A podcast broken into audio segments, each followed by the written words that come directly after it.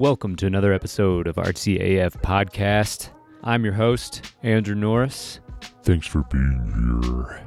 This week I had painter Michael Kamara on the podcast. Michael's work is incredible. Go check it out now before you get through the rest of this intro. He's using acrylic paint to boot, which makes all the subtle blending and details even more impressive. He currently has a piece in the Lore group show at Modern Eden, assuming that's going to be shown until the end of the month. And in this episode, we talk a little bit about Michael's story, how he became an artist, his process, the content of his work, which to me reads like scenes from the same movie or the same epic television series. And we talk about color palette and even a little bit of history thrown in there. I think you're going to enjoy it. And as always, Here's the pitch, y'all. the Patreon pitch that I won't shut up about.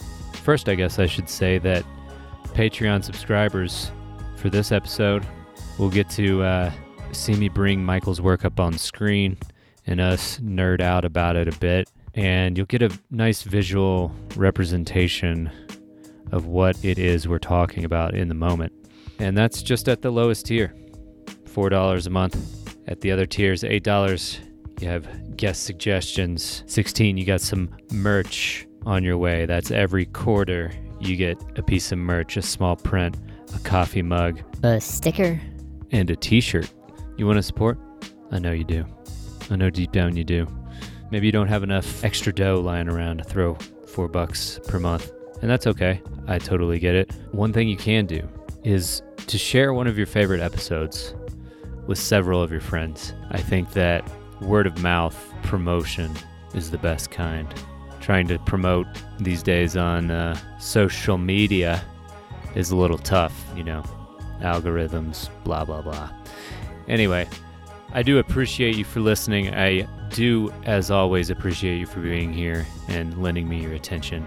That in itself is enough. But if you want to go above and beyond, the Patreon and sharing this out there in the world is super duper helpful. Let's get into this episode. I think y'all are going to love it. It's nearly two hours long.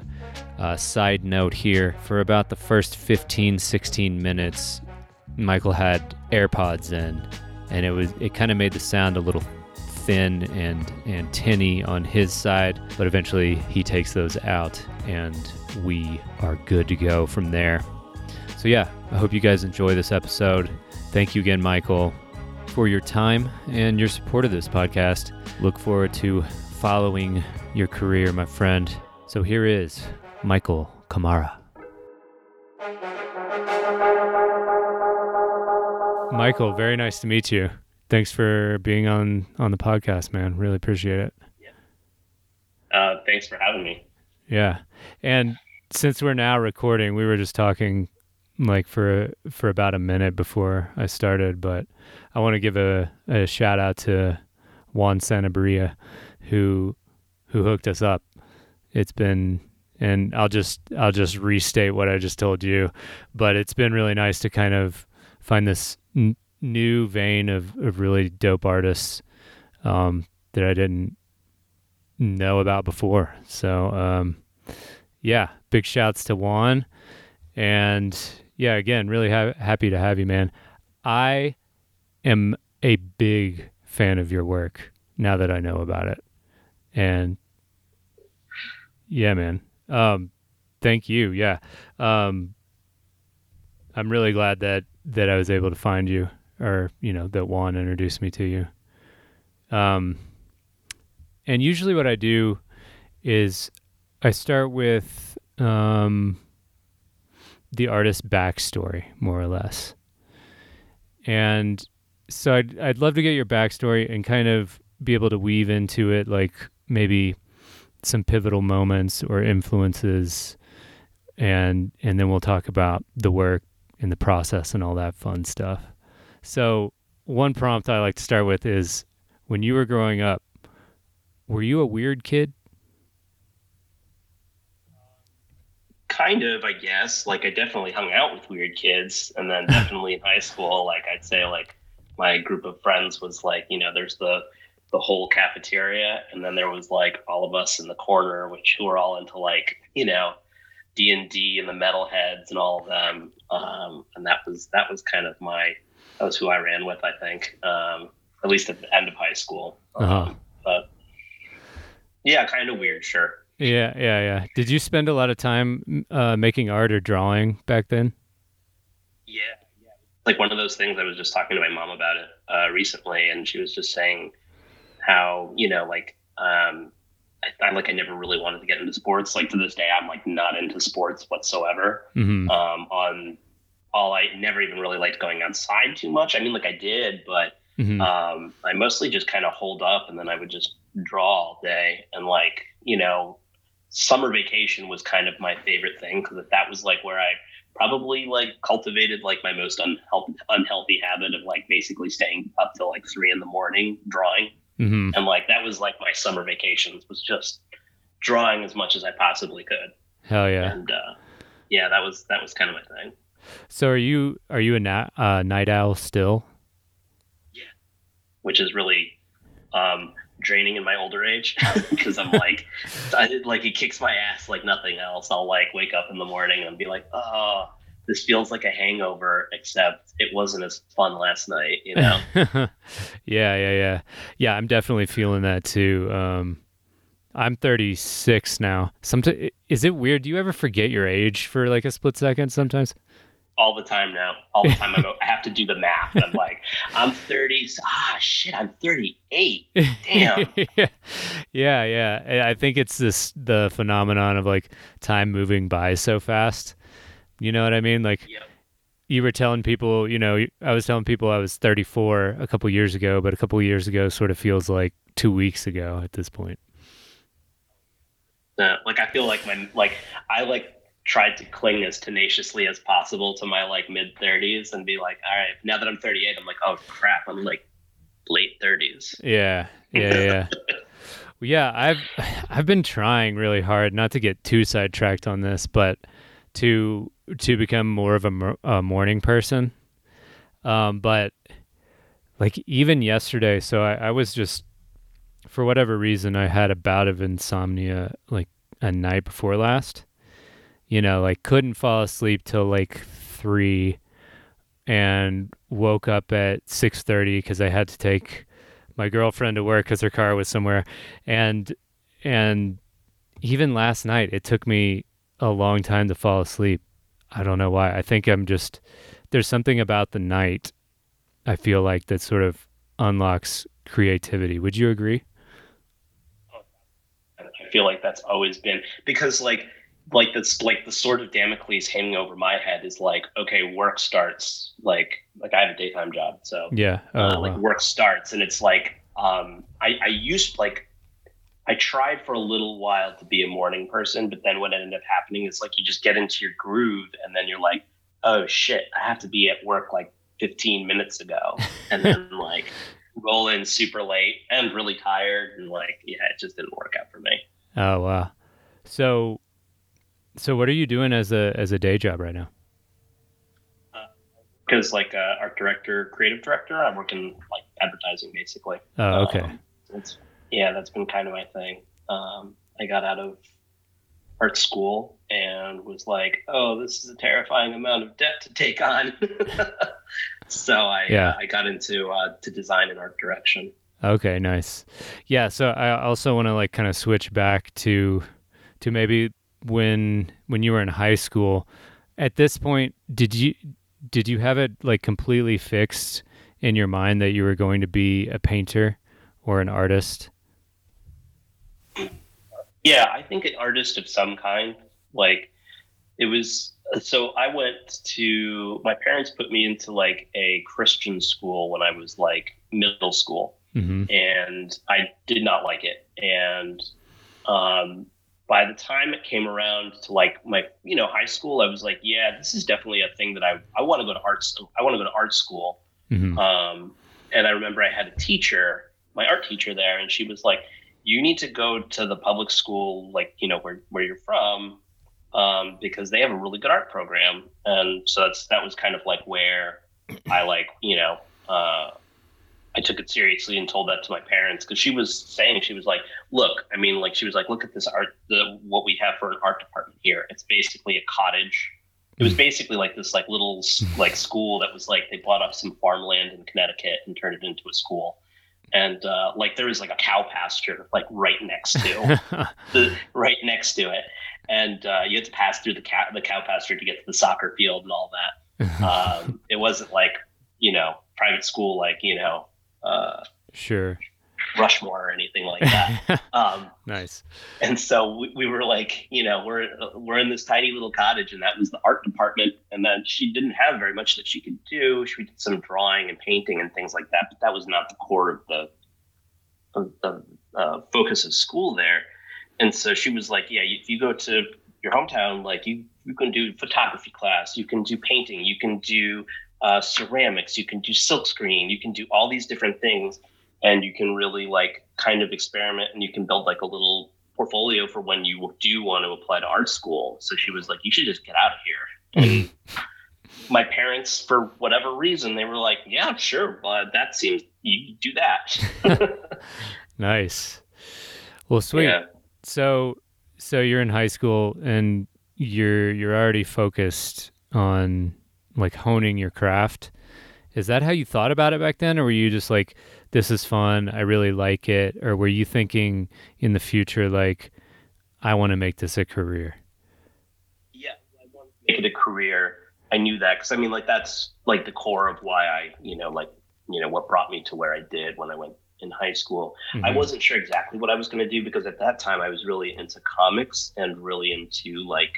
Um, you know, conceptual art, but like concept art, I should say, not conceptual, concept art, like okay, for yeah. movies and things like yeah, that. Yeah, yeah, Like my two closest friends, uh, they're both twins, and they were really into special effects. We all were. Um, we were all into like, you know, if there was behind the scenes stuff, we just like gobbled that up. And you know, I wanted to actually like work in something like, you know, ILM at like Industrial Light and Magic, and do mm. like, yeah, I was like, I want to make, I would work on Star Wars or something like that and then um, yeah, and then I, I I started off with that, and then when I went to art school, it was like completely like whoa, like my eyes totally opened in terms of what I could be doing. Yeah, yeah, I see. Um, not to jump around too much because I want to I want to get to this later, but uh, I see in your work that it everything sort of has this kind of thread in it, right? Uh, it, it almost seems like every piece could be a different scene from like the same movie or the t- same TV series. Would you say that like when you went to art school, you were is that how you were conceptualizing it, or is that how you conceptualize it now? Conceptualize it um, now because like when I went to art school, it was like you know the first year was foundation, and it was like basically it was like boot camp and it was like this is how you draw with charcoal which i had never done. Mm-hmm. um, this is how you know we're going to do all these cool 3d like we had to do 3d drawing we had a color theory class all of that. And that was just the first year and then second year you choose your kind of what your major is and then i went into illustration which was you know that's much more like somebody gives you an assignment you do it you know you do your art based off of that and waka waka waka you know um, you, you you're done. Um, so like I whenever I did do like art for myself, um, yeah, I never really kind of took it that seriously or anything until I really started getting um, deeper into art. I would say like three years ago, I, I took like kind of a pretty long hiatus from from painting and, and any sort of art, and then I'd say lately it's just been focusing a lot on you know uh, what you know like uh, having i guess a better focus and you know uh, what is it i'm trying to do? What are the things that i like? And it's been a lot of i like world building and things like that. Yeah and yeah. Uh, i have and and i'm very interested in that. Um, and that that might come from you know the way that i like conceptual or uh, you know like concept art. Um, i think that kind of has some part to play in it yeah, yeah. Um, so when you were in art school, were there any uh, mentors or or maybe even students who were older than you that you that you learned from directly or that you learned a great deal from? tons. Um, I had first I had this teacher named Rudy Gutierrez, who is this like phenomenal illustrator, but he is like he totally came at it like a lot of illustrators in that I was learning from. You know, they're very much like uh, there. It, it wasn't like they were definitely like craftsmen, but like you know, it was very much more. It's a little more transactional. It's a lot more commercial because that's just the way illustration is.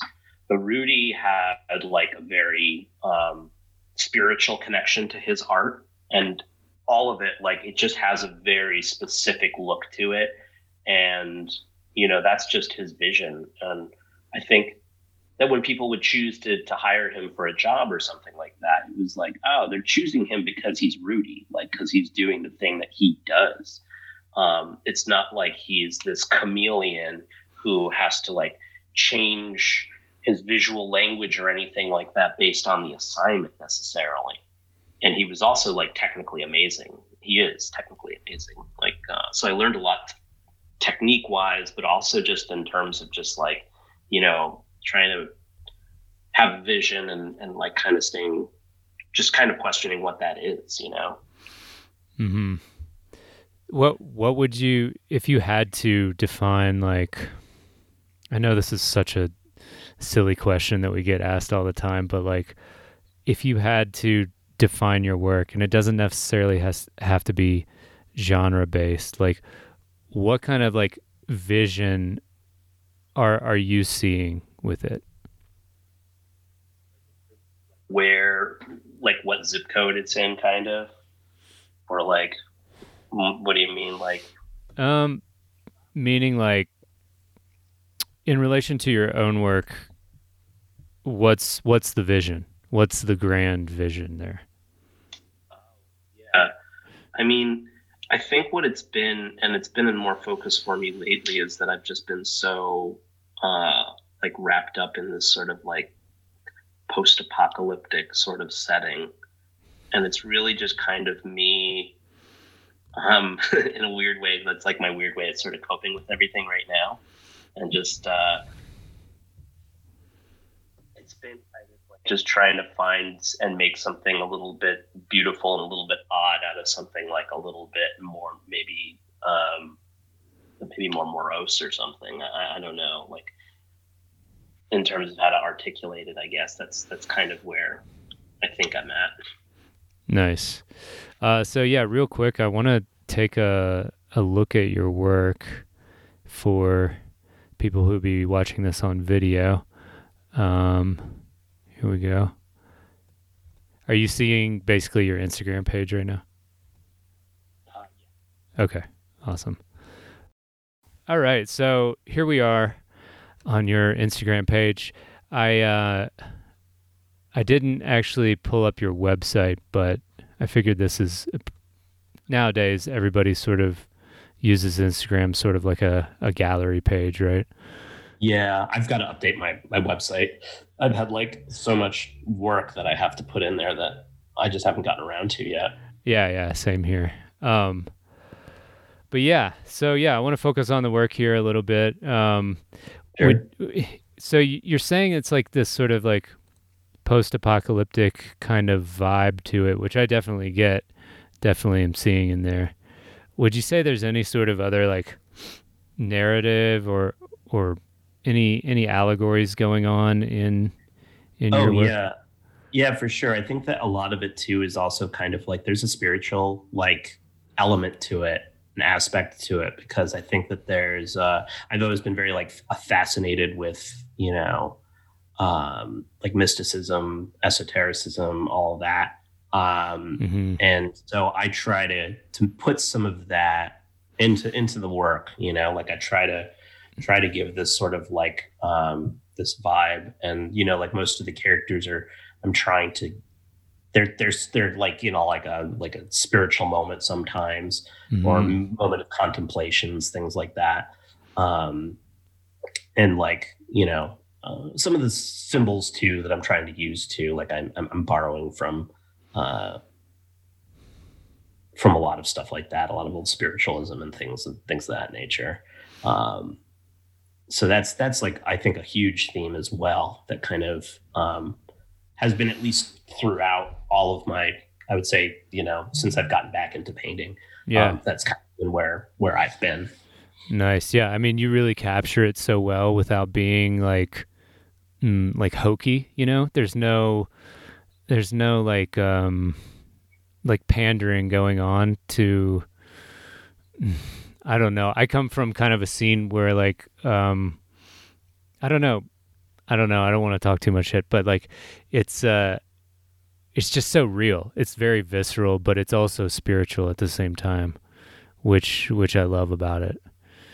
Thank you. Yeah, I I try to like um yeah, like that's that's always the thing that I'm trying to like kind of get across in my art is just this um atmosphere this like this this sort of scent like i, I really want to make it very very visceral. I want to make it feel a little bit um like kind of throw I, I want the viewer to sometimes feel like you know when things aren't colored the way they're supposed to be like having things just a little bit more surreal in terms of like what are like my flesh tones and things like that. It's just like one of those things that just makes it feel maybe a little bit more dreamlike.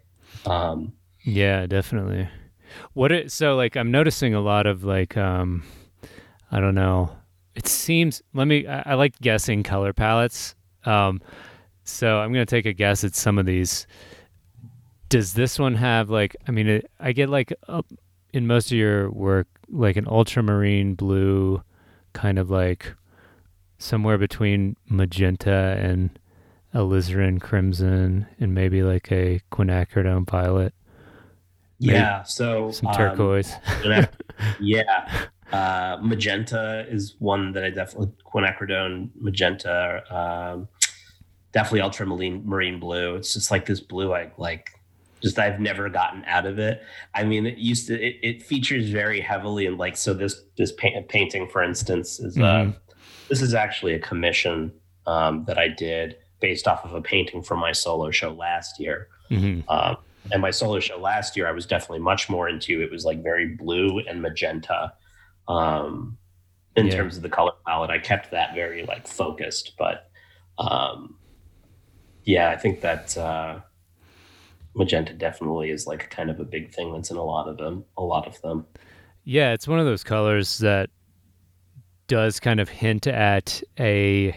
It's almost like a color from a different um, spectrum or something. It's like like a space spirit spectrum or something like that. I don't know how to describe it. If you know, you well, know. Yeah. You know.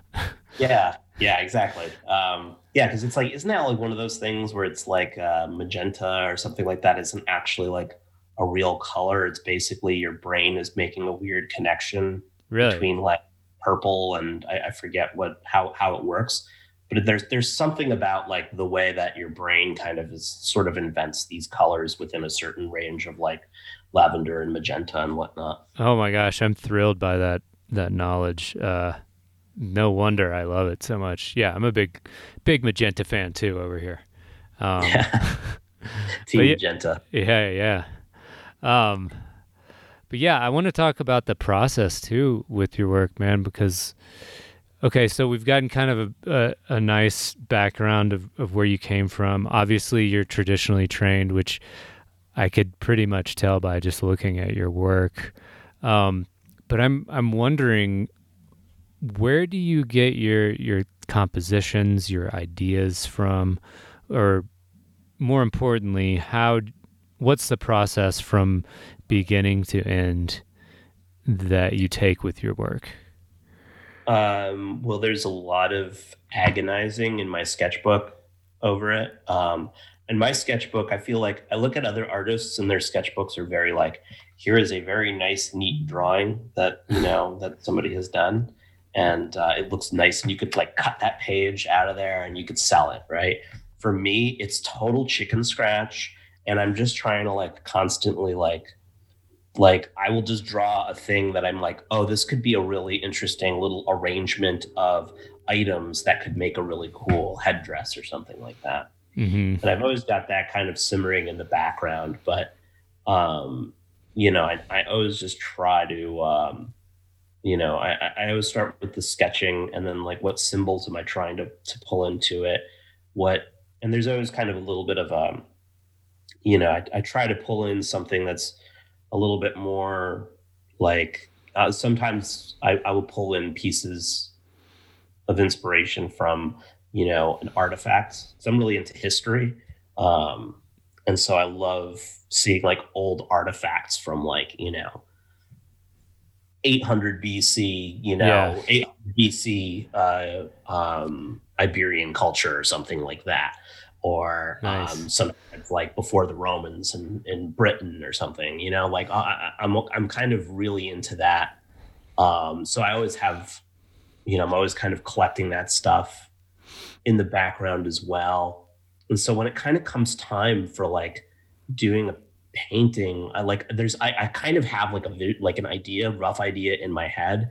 And then it's just a matter of like just doing a lot of sketching and like really working out what am i doing some can i be doing something different with the figure in this what can i be doing um different with the propping um is there something interesting i can do that's different with the composition um things like that and so then I'll have like kind of a rough idea of like, all right, here's all the things I'm trying to arrange because it's almost like it's it's sort of collagey too to some Mhm. degree. Yeah, yeah, yeah. Um, so then I then I'll kind of like pull together my reference and then I'll I'll Photoshop it together and then play around with what are the colors I want to do on that and then um, fuss around with that and then um, that's then I'm off to the races. Um, do my drawing transfer on the on the on the board and then I just start painting. Nice. So is it is it always on board? Is it always on uh, on wood panel? Yeah, it's usually yeah, it's usually always on wood unless it's like I did a thing for like a tarot show back in like December. Um and I that was one that I did on illustration board, which was like kind of nice. I hadn't touched illustration board in years. Um, but I wanted the final thing, the final painting, um, because it is like it was for a tarot card set, like for a tarot card set. Yeah. I did want the actual physical piece to kind of have that feeling too. Yeah, um, yeah. So that's why I, I kind of did that. But yeah, it's usually on on uh, it's always on wood. Okay. know. Yeah. Do you just prefer the smoothness or? Oh yeah, yeah, thousand percent. Yeah. I've never liked I've never liked canvas. I never Ah. liked it. Okay. Nice. And and it's all oil. I mean, it's got to be oil, right? It looks like it is. Or is it? Oh no, I, I paint acrylic. Oh wow. Nice. Okay. Sweet. Sweet. I was just sitting here like the past 3 days just assuming it was oil, didn't even didn't even check like the dang hashtags that are like right there in front of me. but yeah, I, Yeah. wow, you get really really smooth blends. Um but let's talk about that a little bit. I paint acrylic as well.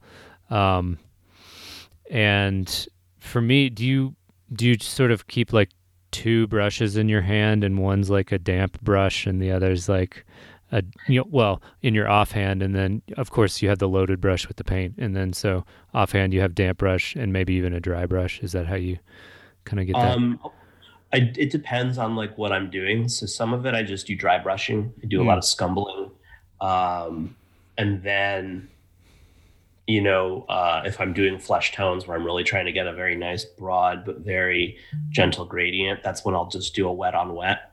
So I'll have three brushes in my hand actually, where I'll have you know one for one color, one for the other, and then I very quickly have my blender, and then I just kind of blend it. ah then- nice. Yeah yeah yeah. Yeah, so you're blending it and- on the on the surface and that's cool. Yeah, yeah. Yeah. Yeah, I've been I, I've done kind of both ways. Like more recently, I, I've been more into like just mixing out flat colors and using like just like sort of tones to to hint at you know th- three dimensionality, I guess. But- Mhm. But yeah, man, this is uh, this makes me like even more impressed with your work. Uh, would you say that like like learning illustration sort of is more in line if you were to transfer to painting? I'd say it's more in line with acrylic painting. Yeah, yeah, because it was always like, you know, have, I I tried for my first year to do, and that's my first year of like, or sorry, I should say my second year when I was just starting like my classes, my illustration classes. hmm I tried doing a lot of oil, and I loved oil, but it was messy. I got it everywhere. I hated the fumes, Mm. um, and I'm also very impatient. At the time, luckily, I was like really into more like you know everybody kind of gets goes through the, the stage maybe the phase like with it, but I was into like impressionist painting, and so you know Yeah, yeah, yeah. I could be as rough as I wanted to, um, but then I think just because you know like what I was trying to achieve, I just started getting into acrylics, and um, I just kind of never never went back. Well, and it also looks like you're kind of, you know, following the same oil recipe with going like thin and dark first, right? Mhm. With your layers and then building up probably to more and more thick layers. How th- how thick do you go? It does it seems like everything's so smooth. Um yeah, Pretty thin. yeah, it's yeah. pretty thin, right? Okay. Nice. Yeah, I don't I don't really get a lot of it's something maybe I should play around with more um, to be less fussy about that surface quality, but I really do love having it be as as smooth as it is. Mhm.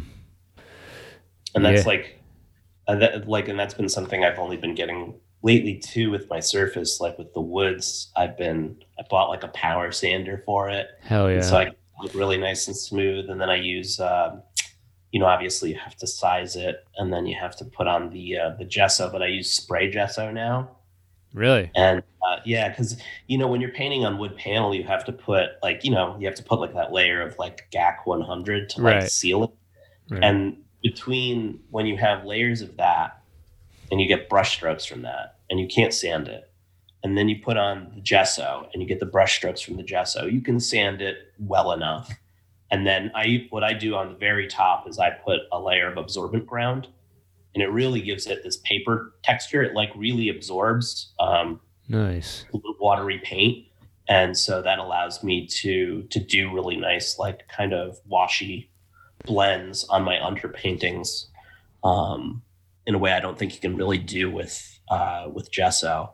But um, yeah, with the acrylic, uh, sorry, with the uh, the spray gesso, I can get a really super flat, you know, surface.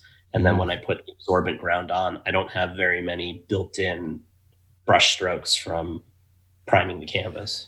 Nice. And that's a I mean yeah, this this process video here, it almost looks like like right here coming up. It looks like you're working with watercolor almost, right?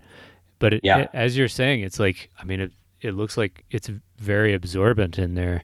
And that's on Yeah. wood, which is is um, you know, blowing my mind. I the the wood I usually in the past have worked on has been like uh, just like birch wood from Home Depot, right? And then Mhm.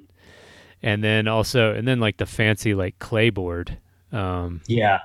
which isn't absorbent at all. So yeah, this is cool. So and it's it's the ground that you were talking about. Yeah, it's uh it's golden absorbent ground it's called. Nice. Um, and it just gives you a really great like you can really create watercolor effects with it if you want to. Um, and you don't need a lot of like layers to to to get that. Um, Yeah. and I just love it because I just love the drag, you know. Um, Mm-hmm. when I'm painting, it's just like feeling the drag on the brush just right. It's just uh, that's just kind of my preference. I mean, everybody's kind of different. Yeah. Uh, but then I find too, it holds on, like the paint really holds on to that, um, onto that, onto the absorbent ground a lot better than if I was to put it on gesso, especially when I'm doing layers of dry brush on top, because, you know, you put acrylic down on top of uh, already dried acrylic and it'll like reactivate it a little Yeah. bit. Yeah. And if you and if you if you scumble too hard or if you, you dry brush too hard, you'll start to pick up the layers underneath it. Yeah. Yeah. Well, well, dang. I just, you learn something new every day, right? I didn't even know that absorbent ground existed. And yeah, it's totally. I highly recommend it. I highly recommend it. It's been like my favorite discovery in the last like four years. Yeah, I'm definitely gonna check it out. I I kind of want to get back to like like history and uh, and artifacts that you were Mhm. mentioning earlier in your work. Uh, I'm I'm a big fan of history too, but I honestly I don't seek it out enough. Um, where are you listening to like podcasts? Are you like watching documentaries about historical things? Yeah, I'm. Um, I was into. I mean, I was really into this podcast called Hardcore History, Right. which I highly recommend to everybody. It's this guy Dan Carlin, and if you're gonna listen to anything, he has this like six part series. Each one is very long. The Wrath of the Khans, and it's just all about the the Mongolian Empire, which like none of us learn about in Western history right. uh, and like how amazing they are and like what they what they accomplished um but i i read too like i'm, I'm really into like you know roman uh history greek history i've been getting into a lot more right lately um and then i'm also trying to get into a bit more of like pre-columbian um history as well down in, in south america like my mom's from ecuador so i've always been kind of like fascinated by that but I never really like I never really engaged with it as much. Um, and now I'm just like very I was always fascinated with it, but I just never really got like dug into it and like tried to learn more. Yeah. Yeah, I have a bunch of audio books sort of lined up over well, I'll show you. But yeah, it's like that mythos Uh, 1491 new revelations of America before Columbus. So yeah, mhm. yeah, I'm looking to get into that stuff too. Do you feel like that that like Colors in Steel, that's a good one. I just saw it on there. yeah, yeah.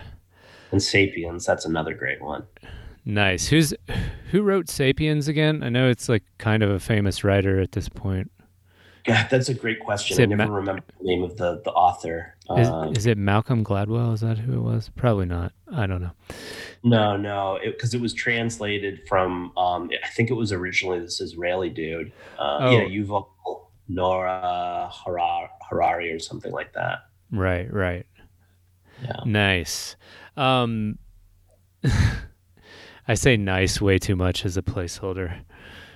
Um but yeah, so I'm I'm so I'm also seeing like modern artifacts and even maybe Yeah. like like like this one. It looks like she has are those clips? Are those gun clips in her helmet Yeah. there? So I've been like getting really into this because I'm, I'm I'm like thinking in the future. It's like like with this, and I'm like I always think about like as I'm looking around, like I have like a mil a million like Star Wars action figures, right? And I think to yeah. myself.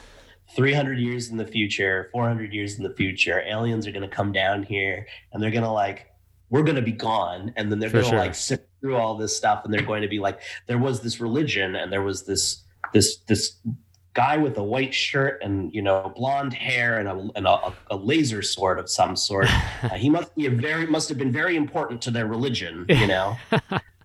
yes. Um, so I always think about like in all of these, like just uh, you know, what are the what are these like cool things that are from our modern day that Mhm. would be purposed down the road, you know, um, in like a like a lot of headdresses and things like that. Like, would they be some sort of relic? You Yeah. know, um, do they have like would would the would they attribute some sort of like uh, significant spiritual significance to them? Um, and that's that's where like a lot of that stuff kind of comes in and it's always like you know some of it is like a little bit more like uh you know there'll be like something that's you know like bullets and things like that something like you know things of war because you know we are a very violent little species yeah. um, so I could see that being a thing. And then also like obviously like pieces of like consumerism, you know, like like in this one there's like a Rolex on, you know,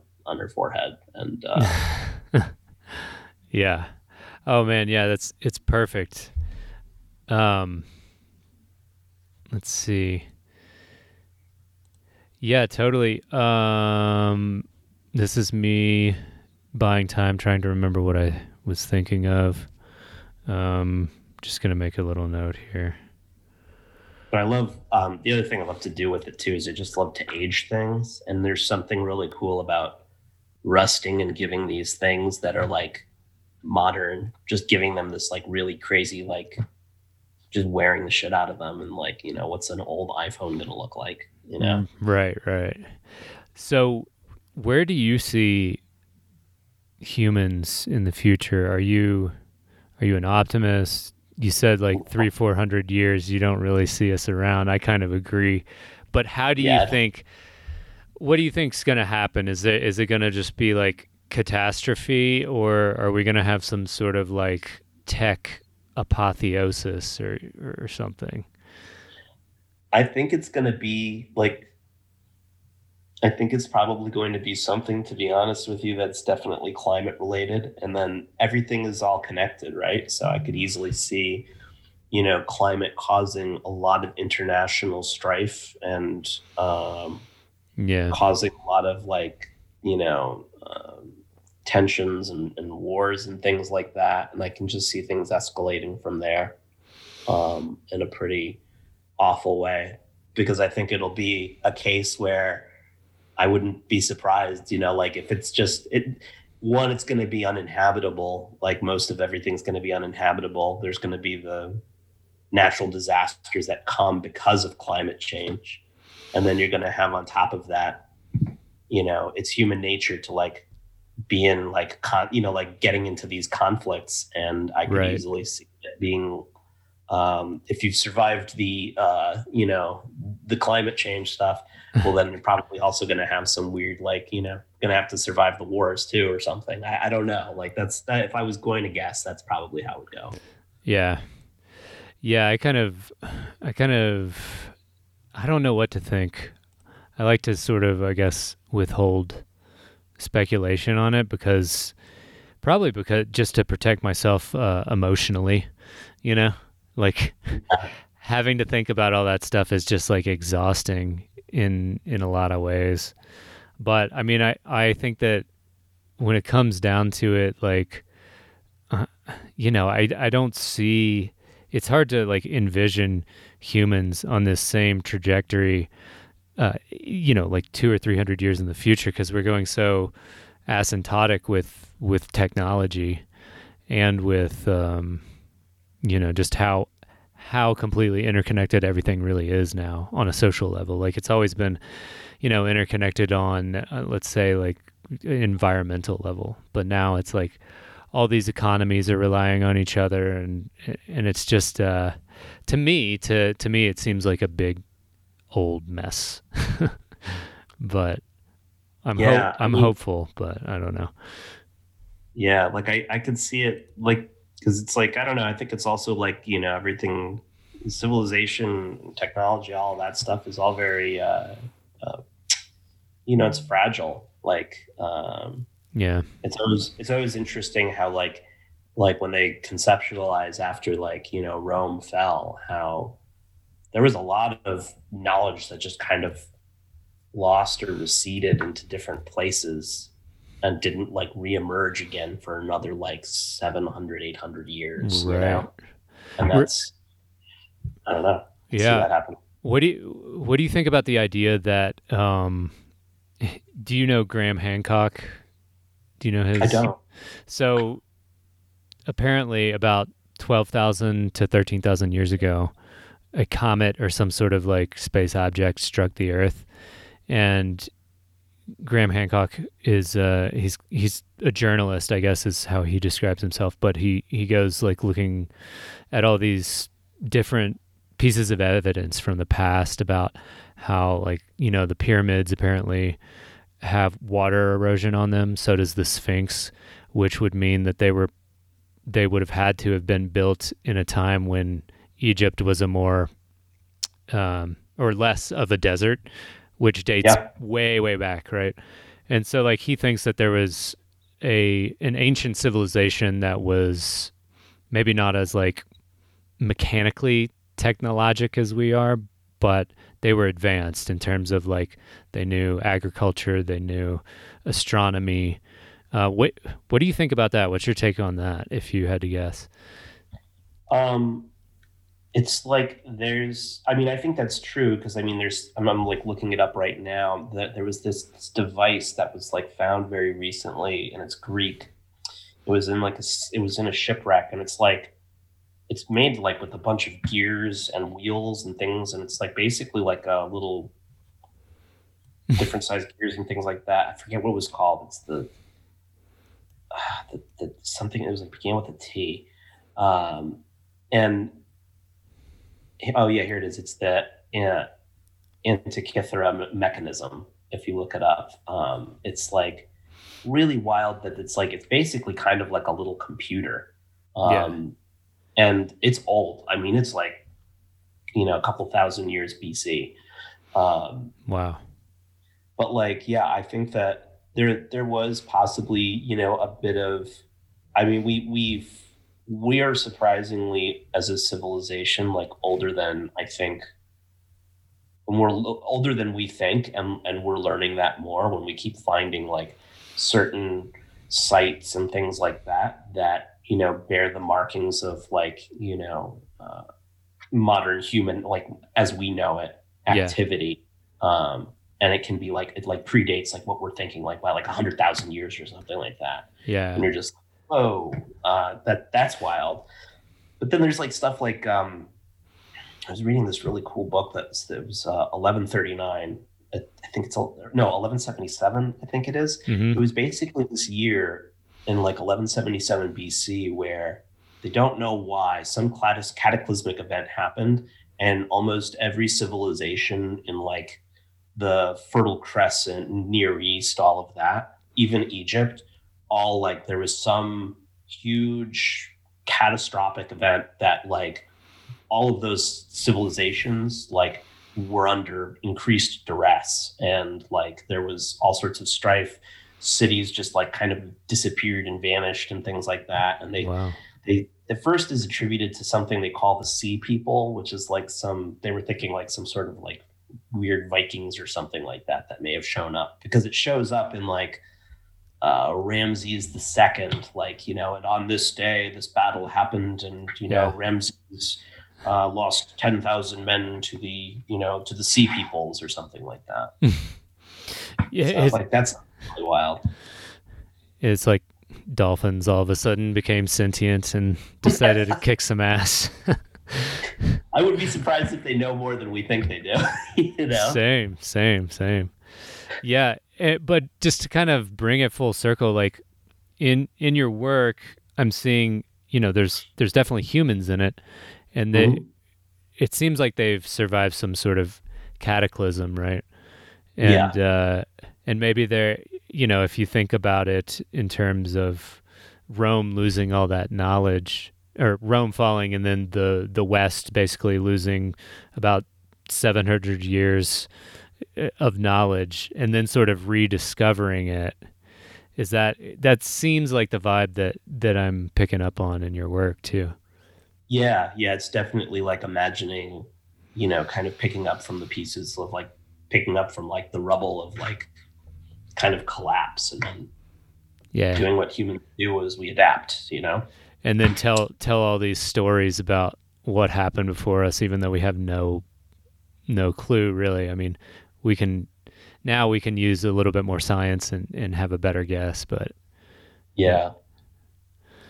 But yeah that's that's kind of like roughly like i guess that's that's sort of it um in terms of like what i the way i kind of interpret it like how that manifests itself i guess in my paintings um because it's it's a lot of that and it's like yeah that's also another thing too is i always just think about how things like we always we end up always repurposing stuff like that. Like one of the things i was struck by when i was like the coliseum like we people like it was easier to just in like medieval times to just pick at the columns. And in those columns there's gigantic metal posts that hold these gigantic slabs in place. Yeah. And there's the metal cleats what people did in medieval times is they would, it was just easier to just chip into one of those columns and then mine out the metal from that. and so when you go to the Colosseum, there's all these little places where these, there's these just deep holes chipped into them. And yeah. it was just because it's easier to do that. And like, I just think that people always end up reusing things or repurposing them in, in some way.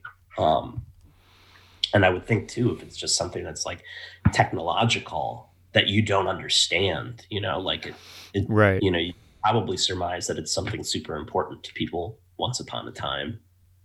Yeah, Um, but it's it's kind of like a you know the necessity of the moment will always you know trump the you know the former sacredness or former like you know pillar of knowledge uh, Mhm. that something used to be. It's really really interesting. Um, but yeah, so I want to uh, pivot once again and talk about um, like business. And the Mhm. question I have is, how do you how do you navigate in the art world? What's your strategy? Um, well, right now I've I've been mostly just kind of well, I'm figuring out whatever my next steps are because I've been doing gallery work for a while now, Mhm. and um, you know I've just been kind of that's been a really great way for me to like either in group shows to kind of hone and keep getting you know keep trying to expand and hopefully have more people see my work, but um, in terms of where I want to go business wise i'm not i'm not sure it's like i kind of would love to do stuff that's like more like find different different audiences and different ways to to um to create that's not just not just paintings i guess not just uh not just gallery shows and things like that Yeah. I think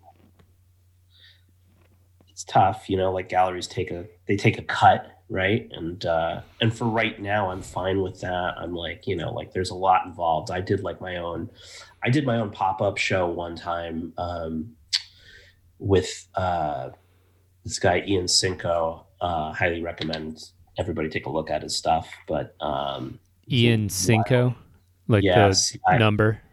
yeah, C I N C O.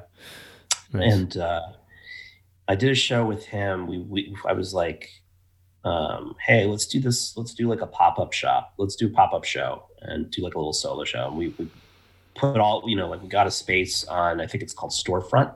Mhm. Um, is the site, and it's kind of like an Airbnb for like basically like spaces. Like if you want to do a pop up shop, or if you want to do a pop up gallery show, or whatever.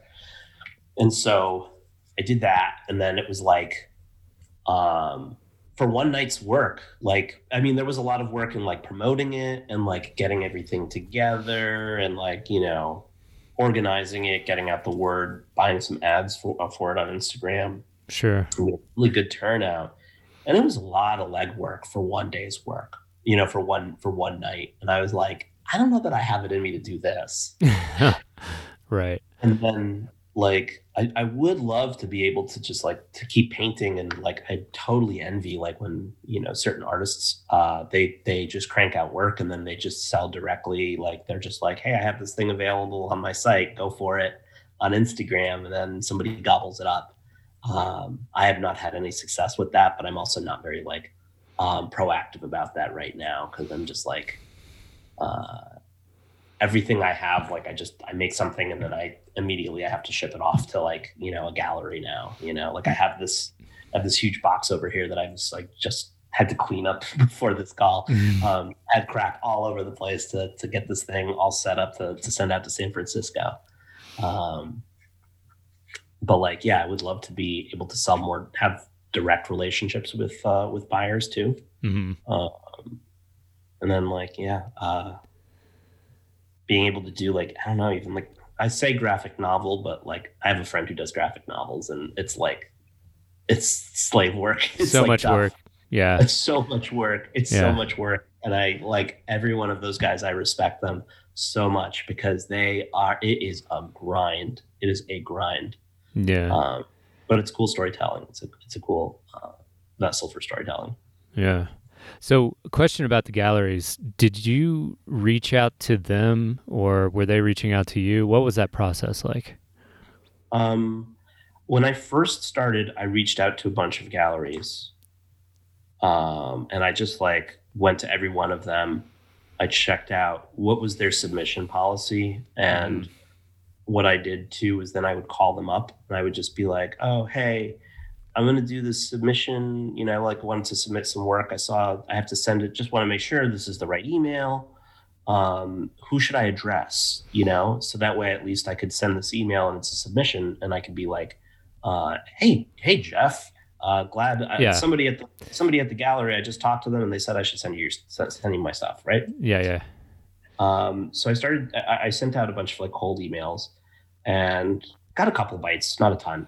hmm And um, then there were like, honestly, it was like there were a couple galleries that I've loved that were doing open um, open calls, Yeah. and uh, one of them was uh, La Luz, uh, La Luz de Jesus in uh, in LA. Then before that, um, there was Jonathan uh, Jonathan Levine projects hmm uh, which I was like, as like when I was in school, like that was like a really like that gallery just came out, like just opened right. when I was in school. But I remember being like, whoa, he is showing some really cool artists. It's not just like the usual sort of like um, stuff that you might see in like Chelsea galleries. And then he had like an open call, so I, I definitely jumped on that. And then uh, Arch Enemy Arts, and uh, I would say that like you know from that those were really good shows, and I kind of got some good relations because of that. But I think the biggest was obviously with Arch Enemy um, in Philadelphia because they've Mhm. been like super supportive, and they've um, you know I've had a lot of shows with them now. Like they they started inviting me to group shows, and then having more group shows like that, and then um, you know Instagram is obviously the best way that I have to, and like everybody, you know, to kind of yeah. show what you're working on and, and whatnot. And then I think more places kind of found me through that. And then I like really haven't um, submitted to very many places after that. Like it's been a lot of, um, I've been very lucky um, that I've had a lot of um, galleries who've come to to me asking me to, you know, participate in um, in in group shows and things like that. So um, that's Mhm. that's basically it. Like in a Yeah. nutshell, Like, it- Now- it's just You you had a solo show at Arch Enemy. yeah. I just I just finished my second solo show with them. Um, nice. My first one was literally at the beginning of 20, uh, 2020. Um, it was like just as everything was hitting the fan with all this COVID stuff. Mm, and uh, I was like, "Damn, what a bummer!" Uh, it's my first solo show, and I really would love to just be at a gallery and like you know, like to actually let me. I want that experience, um, but like you know, that's just it was it was bad then, you know, and like we had even we had just started, you know. right. No one knew what was going on. So what'd you what'd you do during the pandemic? This is a question that I've I've sort of stopped asking people, but I think it, it it's always good to touch back in on it. Like what what was your strategy during the pandemic? Were you still going to your day job at all or was that a thing or Well, I was a freelancer up until the pandemic, believe it or not. I Oh, cool. um, that was the best. I loved freelancing, um, doing what I do because I would go into a gig for a couple months hmm and then, you know, I, I knew how much I needed to make. You know, like I'd be like, okay, I need to be working this many days or this, ma- you know, whatever, this many weeks out of the year. Um, and then what was really great about it was that it was so inconsistent. Like you would have a nice big gap of a month and a half, and I could just paint, paint, paint, paint, paint day and night. And Yeah. it was great. I really can only paint at night because of you know because of work. Uh, then I also have a I have a daughter. I have a three year old. oh wow. Yeah, Yeah, I didn't So realize that. yeah. So that um, that that took a bit of time. Um, that takes some time, and so like yeah, all I have are like late nights. And um, once COVID hit, uh, I was freelancing for one of my old bosses, and um, he was like, "Yeah, like." You know, where everybody's working from home, so I just kind of it was great because I would like be able to work, you know, maybe in between meetings here and there, I'd be able to do like a drawing or something like that, or Mhm. I'd be able to prep a canvas or something like that. Um, and then yeah, that's just kind of how I made it work. And then I became full time like a year, like uh, like in August of 2020. And then yeah, then it just became like having to paint at night and whatnot, but uh, working from home, which I don't really mind at all. I love it. To Oh, be honest yeah. with Yeah. it's the best. That's kind of nice because you have the best of both worlds. Like you're getting a steady paycheck, but you're also not. I think the worst part about like having a a job job for me is like the commute, the time, the gas. Like I mean, and I complain about it. And I live. I don't even live in Denver. I live like near Boulder, and like sometimes the commute is. I'm like, oh, 30 minutes. Ugh. You know, and like some people have to really deal with traffic and you know commute way further than than I used to. Um, yeah, yeah. Um, one of my, um, I actually interviewed for a job once upon a time out in Boulder, um, and I remember uh, it was like the, the commute wouldn't have been too bad, but the problem was that like any of the affordable housing was not in Boulder, so Mm-mm. it was like the commute was the, the commute seemed a little hairy. yeah, we um, we live outside Boulder, by the way, just to give you an idea of how I'm making it work. Yeah. um, what do you? Uh, by the way, what do you do? Well, I'm a so I'm a painter as well, um, and do this podcast, which doesn't really, at the moment, generate all that much money. I've got a little Patreon going. You know, it's like about a Mhm. 150 bucks a month, n- enough to pay a bill or two. Um, so yeah, I'm just kind of stringing together print sales and an original here and there. I'm thinking about um, getting getting a little part time gig with some guys I used to work for in the weed industry, um, just like a couple days a week. Oh, that's great. Yeah, it's kind of Yeah. nice. Like, they just legalized that here, and I was like, oh man, I gotta find some way to get in on that um, in some way, shape, or form. yeah, Um, yeah, like prints, I think are that's always been dicey for me because I like I just do like the, and again, it's like I don't promote it very well. I'm very terrible about like um, passive income streams. yeah, um, even though I know it's like a great idea to like to do prints. I've just been a little hesitant because you know just kind of the, in, the upfront investment for doing like a limited edition run. You know, yeah. That's pretty much what I do, and I I sort of know I can sort of gauge how many I'm going to sell, um, based off people's reaction, how many I sold last time, um, and so like right now my additions are like 20, 25, something like that. oh okay, Um, but yeah, I try. I don't ever, you know, like I think I'm done doing just little poster open edition prints anymore. Like I'll do limited edition canvas prints. Like I'll only print, you know, maybe ten or fifteen total, something like that. Mhm. And another little trick that I have up my sleeve, like I came up in the kind of like festival community, and so I, I'd be like live painting at at concerts and stuff like that which is Oh, very helpful um especially now that like my work has improved over the last three or four years. So that Yeah, helps. but like during the pandemic it was it was a little rough but did that affect you most because like um you know some of the like obviously the concerts and stuff like that are all like kind of on ice and yeah. like that. I imagine that was probably a, a big yeah i filed I, i'll be really honest i filed for unemployment for like four or five months during 2020 and then for some reason i was like i think i got this you know i think this will be okay. And then i stopped and now i'm like ah and i am okay but it's it's kind of like i wish still i would have had like the extra 200 300 bucks every every week or so but anyway that's Yeah. neither here nor there um but yeah the pandemic i know it was a, a kind of tough on a lot of people but it's it seems like it's nice to be able to to work from home are you m- mostly just in meetings and reviewing like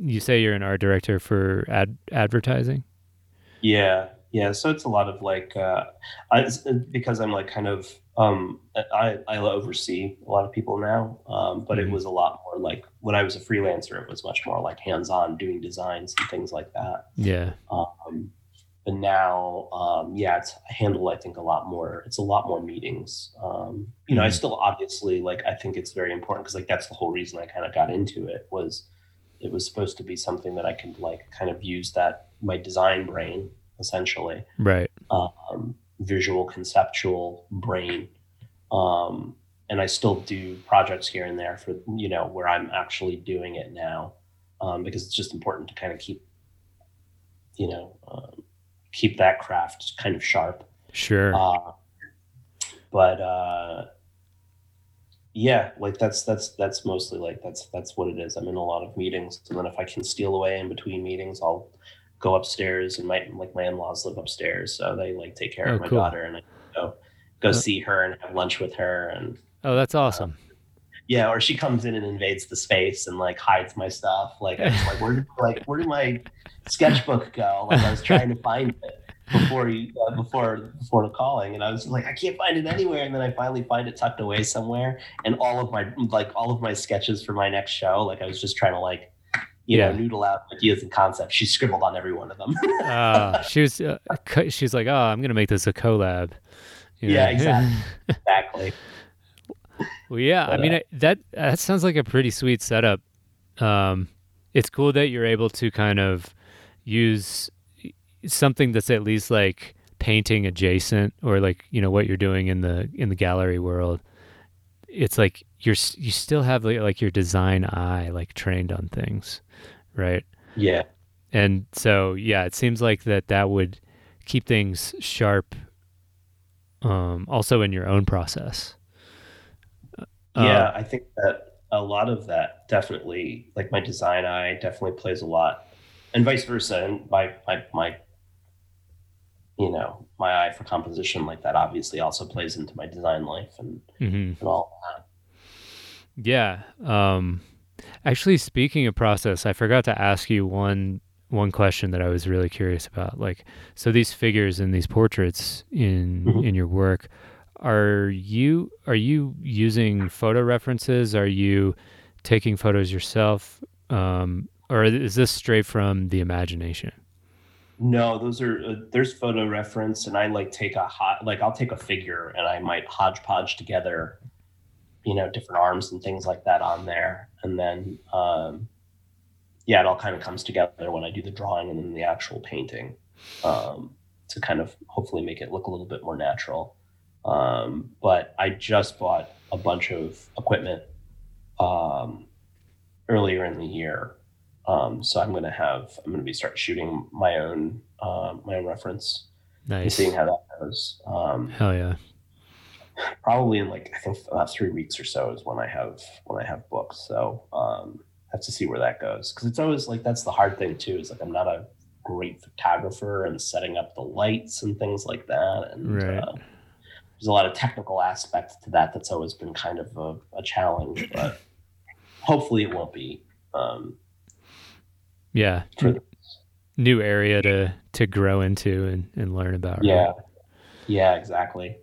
Because I originally bought the whole setup to uh, to take photos of my paintings because I was like, I had this guy that I would, um, you know, he would, he was like, yeah, I've got, a t- you know, I've got a. It was a, through a friend of a friend. He's got like a um, a camera, and he would basically come in with his lights, his camera, tripod, all that.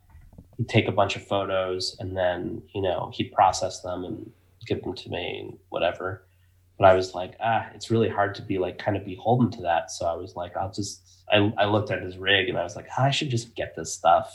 Yeah i should just stuff. And so I did. And then I was like, yeah, no, I think I definitely need to use this for my own like reference now. You know, like I, I think I can do this. Totally. So, you know, like here's hoping. yeah, yeah, yeah. It'll it'll um once you get it down, it'll make things a little more simple, I guess. Yeah, yeah. Yeah, especially when it comes to like um yeah, stitching together different different pieces. Because the thing also too that's I mean I still will do a lot of stitching because it's like sometimes there's a certain face that I'm looking for that I want to put on there. hmm Like, you know, the hands are not as expressive as I want them to be. So I'll have to find something, or sometimes I take photos of my own hands and then I put them in there, and then that becomes the reference. Yeah, Uh, yeah. I've done that before. yeah. Like yeah. I can't find a picture of Erykah Badu's hands anywhere. So I'm just like, Yeah. yeah, I'll just do something. Um so so where do you see kind of your work or or your career headed in the future in terms of in terms of your own art and and maybe even landing like a gig that would be like kind of a dream gig? Damn, that's a good question. Um, well, my real hope is I want to do something where, um, like, I really want to obviously paint, keep doing gallery work and all of that. I definitely want to expand out of it, but I also like kind of been playing around with the thought of like um, starting like a little small gallery or something like that that also doubles as a studio space for Mhm. myself um, and seeing kind of where that where that goes like um, anthony hurd does something like that Right, right. uh, and he has like exhibitions and stuff like that in his um, in his gallery space out in i think he's in santa fe or is he albuquerque I know he's in New Mexico. I'm not sure Yeah. which one actually. Yeah, I can't remember which, but um, which, but you know, the good thing there is that there's, you know, like if it, was- I think if it's Santa Fe, either or, there's still a good art scene there. Yeah. Yeah. yeah. Um, I'm up in like a little bit just north of New York City. Um, I'm close enough to a couple places, little towns that have galleries, um, but you know, it's not a huge. There's not like a huge, going to be a huge art scene here. So it would be like, how else can I make that space also make money on top of me painting out of it too? Right. Yeah. Yeah. Well, I've always found that like artists, in my humble opinion, uh, are the best curators, right? Of of work because they know what's good and what went into it. Like it's it's kind of like how when musicians listen to music, they're like, "Oh, I know what they're doing here," and then Mhm. you know, and it's like we see paintings and we might you know might not always get it right, but like like I like I thought you were using oils just because you know I, I I didn't really look into it, but it just sort of looked like smooth. And now now I know your secrets. But yeah, I I think that that artists have a good eye for those kinds of things, right? Yeah, yeah. I mean, like I, that's the only thing I can imagine that's tough about curating and running a gallery. Just from my experience, even when it was just me and and one other person, hmm what is that it's got to be like herding cats. Oh like- yeah, yeah, yeah, yeah, yeah. I, I I always hear from like gallerists where they're just like, you know, they're just like, you know, um, thank you so much for being on time with this stuff. Yeah, yeah, yeah. You for, like everything being ready to hang, and like thank you for like packing it well, you know, like all that. And I'm like, now, like that's you're supposed to do that, right? Yeah, I, I, I talked to some and like that was very interesting because I'm like, you know, you get the impression it's like, oh, stuff falls comes in late, and that'll happen because stuff gets shipped late, you know. Yeah. But um, it's very easy to like, you know, to imagine that, you know, it's just easy to forget, you know, like, oh, this thing's got to be in house by what date? Oh crap, you know, like right, right. so I, I- can see where that can be like kind of tough to wrangle and um, keep all of that straight and get make sure all the artists are getting the information that they need and, and things like Mhm. that. Yeah, So yeah. It's kind of like when when galleries ask for the work, they probably do it like you know a little bit before they need it. Kind of like Right. You you tell your buddy who's always late to something. Oh no, we're leaving at noon, so he's there by one or whatever. yeah, yeah. I'm that buddy though. Yeah, yeah, yeah. We're artists. I mean, yeah, yeah, and that's I come I come precisely when I mean to. I'm never late. yeah, Gandalf style, baby. Yeah, Um, but yeah, it's kind of like the same thing um, with the podcast. Like I've had people be like, "Yeah, yeah, I want to do it," and then the day of they'll cancel, or like they'll be like, "That sounds great," and then they'll ghost for a couple of weeks, and then I'll hit them back up, and they'll be like, "Yeah," and then I'll be like, "Okay, so let's hammer down a date," and then ghost for a couple more weeks, and so and but you know, I get it too because I I live that life. I'm about that life. So um, Mhm. that's just Yeah, kind of like that, uh, it's just that happen. Yeah. yeah. I think artists' brains are just, you know, we're always in the re- realm of the conceptual and thinking of ideas and just a mile, you know, a thousand miles a minute up here in the old in the old noggin. Yeah, because it becomes so like it's very obsessive, right? Like it's very Mhm. like um like I, I like I always talk about about it with with my wife and I'm always just like, yeah, it's just this weird like it's like compulsive. And it like becomes one of those things where it's like she's just like, please don't paint before we have to go somewhere because I know for a fact you're gonna paint until the last possible second and then we're gonna be so late getting out that door. And I'm Yeah. like, no, I'm well, totally it's gonna be fine Yeah, yeah. and then like yeah cut to later and it's like shows up late to a thing and uh and that's that's just kind of my mo I, I, but that's like you know like you just get into it and then you forget you know Mhm. And it's the beauty of it.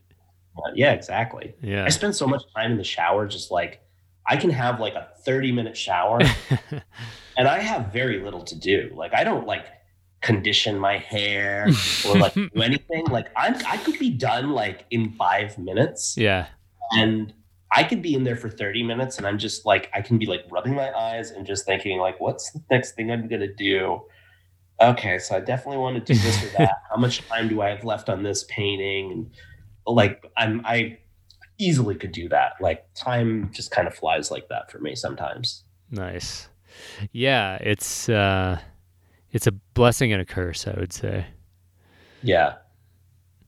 Um but it's like it's great to have this as like a like there's nothing better than to be like obsessed with art to me like it's just so like I, I think about like you know being obsessed and going down like rabbit holes with like social media reddit or you know instagram whatever and it's just like this weird time suck and then you come out the other end and you've got nothing to show for it except maybe some existential dread mhm. and being really depressed about the news yeah. um, but like at least with art, it's like you're on the other end of it and you have like a thing and you're like, oh, I'm gonna have a thing. Yeah, yeah.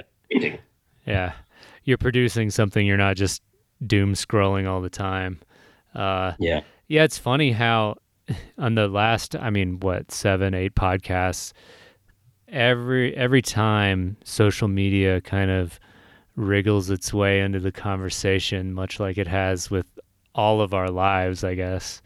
Um, how how's your relationship with with that? I know you said you don't really you don't really put too much effort into it. Are do you find that like it's hard for you to not scroll sometimes? Because I know I just follow a bunch of artists, and so it's Instagram. It makes it really easy for me to just be like, "Wow, cool! Wow, I really like that," and then I'm like, "Man, I just spent like 30 minutes looking at other people's work when I had this painting that's like, finish me," you know? Yeah. I, I definitely have I definitely have that. But I also think that it's really interesting because like I love Instagram for this the the for the the one simple fact that it's like a really great way you just get to see what everybody else is doing. It's like you're Yeah. like you get to do this studio visit through like all over the world Yeah, in like half an hour right. and it's so like that's so cool and like Definitely. you think about like 15 years ago like you had like you you would maybe you would have your like portfolio online right. and you would go to gallery shows and if you're like close enough to galleries that were even into that even showed stuff you liked right Right. now it's like damn like you can really like just see everything and i i, I kind of love that um and then you did get to discover new people and that's also kind of cool thing that kind of sucks is obviously it's like you know it's constantly like listening to you and it's like oh i heard you you were looking for furniture here's some ads from west elm you know and like that's Yeah. not what i'm looking for Yeah. uh, but uh, you know, I, I I I think of it as lost time, but I, it's only like lost time to me if I like go down like the rabbit hole of like, okay, let me just go through like the explore, and then it's just a bunch of random stuff, yeah. and uh, Yeah. Yeah. that's when I feel like I've lost time. and that happens when I go on Reddit. Like I'll go on Reddit, I'll be like, That's yeah, that's the one. yeah, that because it was it, it's such a wide range of stuff, and I haven't really curated the the subs that I follow well enough. Because I follow a bunch of art subs. I follow a bunch of like artifact porn is a really good one that, you know, nice. uh, in terms of cool places to find like interesting artifacts. Um, and like, yeah, like there's just so many of those little subs, but I could definitely lose time there. It's not as focused and not as like art focused for me. So then it definitely becomes kind of like lost time. But um, I try to keep a lot of it. Like I quit Facebook years ago. Good like- for you. Dang. Yeah. It was, it's not good. It's not a fun place. No, Uh, not really. the I'm- most I'm on there is there's a there's a group called the Dark Art Society. Mm, Um, I'm in that, and that's like one group. I show up there maybe once a week, mhm. and then that's it. Yeah. Yeah, it's just it's just disrupted everything about how humans relate to each other. But it's also it's you know, I describe it as just the classic double-edged sword analogy where like it's the greatest and the worst thing to happen to to civilization in a long time because yes, it connects you, but then it's like yes, it connects you. Like you're you're hearing and seeing everyone's you know emotions, thoughts, psychology just out out there, just out there for everyone to see. And you would think like at least my personality thinks like, oh, that's that's interesting, you know, like I'm interested in people. People are very interesting to me. But then sometimes it's like it's like if you want to find the artifacts from people's psychology, right? You sort of have to wear this kind of hazmat suit of of your own like whatever whatever you want to call it, like mental boundaries. Like sometimes, mm-hmm. you know, like if I'm if I catch myself scrolling through Facebook, I just try and put it down. But sometimes if I'm like, oh, that was a pretty funny post, and then I go, and then I go, and then I read something, and I'm like, okay, that's the one. That's where I cut it off. That's where I put it down.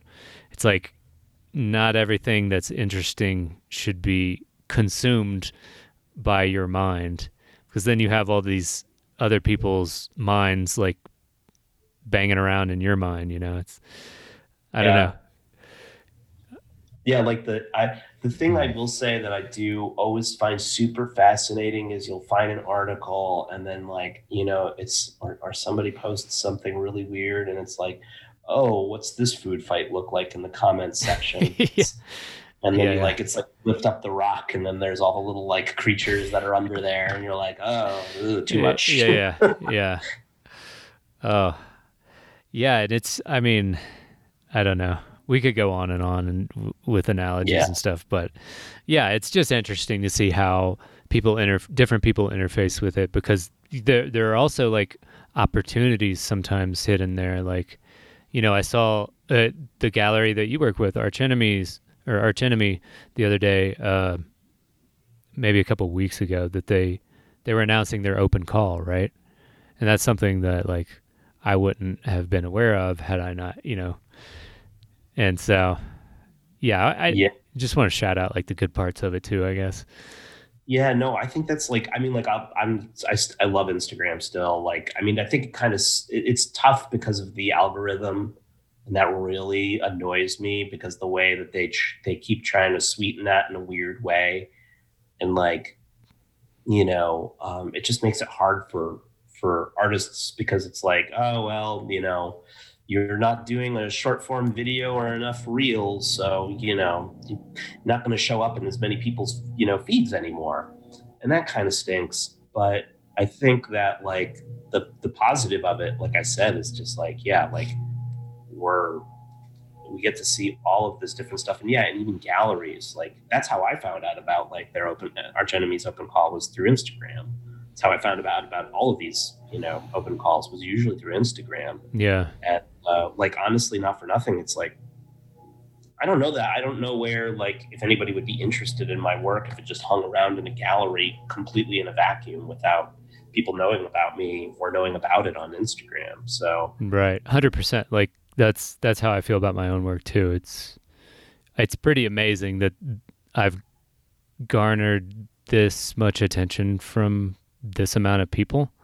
It's like Yeah. I'm like, wow, okay, cool. This is this, i and it helps me to like affirm. You know, like we all need some sort of external affirmation, some more than others. Um, but it's helped me kind of like affirm, like, okay, like people like this. I love making it, so it helps me just kind of like keep going.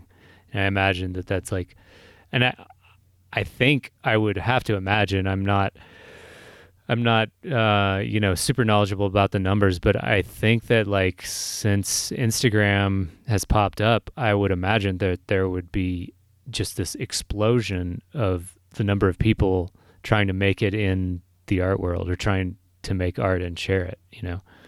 I think there is. I a thousand percent think that like it's kind of like the um, like all of a sudden. I mean, like even people I know who I worked with in the past who I didn't even know they were really even unique, remotely into art. Like now they're on Instagram and they're like doing like like they're doing their own comic book and stuff like that. um, and so I'm like, I think there's a huge explosion of people who are who are on it, and I think there's kind of like uh, in in its own way. I think there's like kind of um, all of our like the influences right now are now kind of global, Mm-hmm. right? Like certain art trends are now global. They're not just like the Philly art scene or the New York art scene or something like that Yeah. everything's so connected now that it all kind of like um it all kind of starts you know like starts connecting um For sure. that's, that's such a redundant statement no, no. Uh, It's all good. like yeah, but it's like yeah it's like a, it, that that's kind of like the that is a really that is a really cool interesting thing and i'm curious how like art historians will look back on it too um Yeah, I mean, I think that like historians in general will look back on the internet as like the I mean, I don't even know what it could be compared to, but um you know there's the the modern philosopher. I think he's I'm pretty almost 100% sure he's dead now, but Marshall McLuhan, do you know him? no i don't his his kind of tagline was that the media is the message rather Mhm. than like the message coming through the media the media itself is sort of like indicative of, of what kind of culture it will create like and that technology actually is like upstream from culture and civilization where like Mhm. so we live in this internet technology world which is you know it, it like demands participation. Um it's communal. It's you know more than communal global. Like and and it's bound like very boundary dissolving. Um i don't know what my point was with that but it, it's kind of just to to illustrate that like you know we can't talk about art i guess without talking about uh technology and um or media right like like you know first we had spoken word obviously Mhm. then we had the written word, which was like a form of technology with like single sheets of either paper or chiseled in the stone or whatever. But then like the printing press came, and um, McLuhan's argument was sort of something like that culture that that that technology created was sort of like this one point perspective culture, where like the the the person writing the book, you know, like one person writing the book and then um, radio and television sort of became more of like an oligarchy, like writing the narrative and programming people's minds. And then now the internet is just like blown everything just so wide open, and you have like, you know, a seven billion point perspective sphere of of culture or whatever. Yeah, yeah. No, I think that's like that sort of stuff is very wild to think about, and it's always like funny because I, it's like you think about like uh, like digital artists, like for instance, speaking of like technology, Yeah. right? This whole thing with uh, uh, you know NFTs, Right. And I was like, at the beginning of it, I was like, yeah, that is really cool because finally, like, digital artists have the opportunity to to like ascribe like more like monetary value out of what they have rather than mass production of the image that they make. you know? Right, right, right, right. Um, but then it's kind of like you know we're like it's the emperor's clothing where it's like a little bit of like well is this gift really worth like you know a couple thou- like I don't under, like I can't wrap my head around that because I'm like this is to- it's by virtue of it Yeah, being digital it's infinitely replicable yeah, so, like- yeah. I mean, what it's um, it's all about provenance in that scene. I got real Yeah. into it. I didn't, and I still ha- haven't actually even made like a NFT of my art. Um, but we did do an NFT of this podcast uh, several episodes ago. But yeah, the whole thing there is like, it's like, you know how sometimes there'll be old paintings and people will be like, oh, this is a lost Caravaggio painting or something. And then it turns out that actually, no, it's not. Like now the the idea is that the provenance will never disappear. You know what I mean? Like, and you'll Right. be able to trace back, trace it all back to the original thing, even though it will be replicable. It's like it won't have the, you know, it's like getting a print with a certificate of authenticity or whatever. Yeah. Um, and I, I honestly like I could probably do some brushing up on the NFT space because I don't know exactly where it's currently at. But one thing I do know is that I'm getting a lot of DM requests from people being like, "We're about to drop our alien NFTs," and it's like, you know, 500 uh, eight bit. You know, they're doing like the CryptoPunks thing if you're familiar with Mhm. that, and but they're trying to do their own CryptoPunks. So I, I mean, there's definitely like a lot of, you know, manipulating the market, just like in the art world. Um, exactly in the art world it's Yeah. all, it's all like smoke and mirrors kind Yeah. of too Yeah, like yeah, like that's totally. the thing about like like the banana like the whole banana thing it's like somebody bought that because they it's like yes they they, they get to say i'm i'm the guy who spent $40000 on on the banana thing that made it all over the news right? Right, right. to some degree with like nfts you can be like yeah like i've got people stuff you know like not to downplay his by any stretch of the imagination Right, It's his just- stuff's great, but it, you know, th- I think that's what we're doing, right? Like as artists, um, it was put really well to me once um, that like you're like we're not selling the art, we're selling the buyer on a version of themselves with this art hanging in their house. You know what I mean? It's like right, right. it, it's kind of like you're selling status or you're selling um, a daily experience of like having a painting in your home that you really enjoy and i think that that's a more accurate take than than saying like oh we're we're selling you know marks on a canvas or, or pixels on a screen or whatever it is you know Yeah. Yeah, hundred percent. Because I mean, like at the end of the day, art is like a it's like a luxury item, you know. yeah uh, definitely But I've I mean, like one of the things I do remember hearing somebody talk about, like, you know, speaking of provenance, was like the idea of like using using art, right? Like using like an NFT as a way to be like, you know, that's like sort of your certificate of authenticity, and then like the token like that you get is like actual, you know, thing. You know, Mhm. you also get a painting. Um, and that was like a, a like something that like people were I heard somebody talk about that as like a theory of like something you could do with actual like physical paintings and NF- NFTs. Uh, yeah yeah definitely like you can like if you buy let's say someone buys the nft they would also they would get that digital token but like if you if it was a physical painting you could be like well okay i'll include the physical painting with the token you know and Yes. uh, yeah i mean that's a nice that's a nice way for for guys like us who make physical paintings to sort of be like yeah yeah we're relevant in this space too you know yeah, yeah, um, yeah. Because I, I feel like I only heard about it too late, and I feel like um, it's just it's really there. You know, there's a lot that's kind of involved with it. So like, I don't really. I mean, I don't know enough about it. hmm I have a friend who tried it, um, but I, I don't think I have particularly like the large enough on a large enough following that it would really um, make sense for me. I don't think.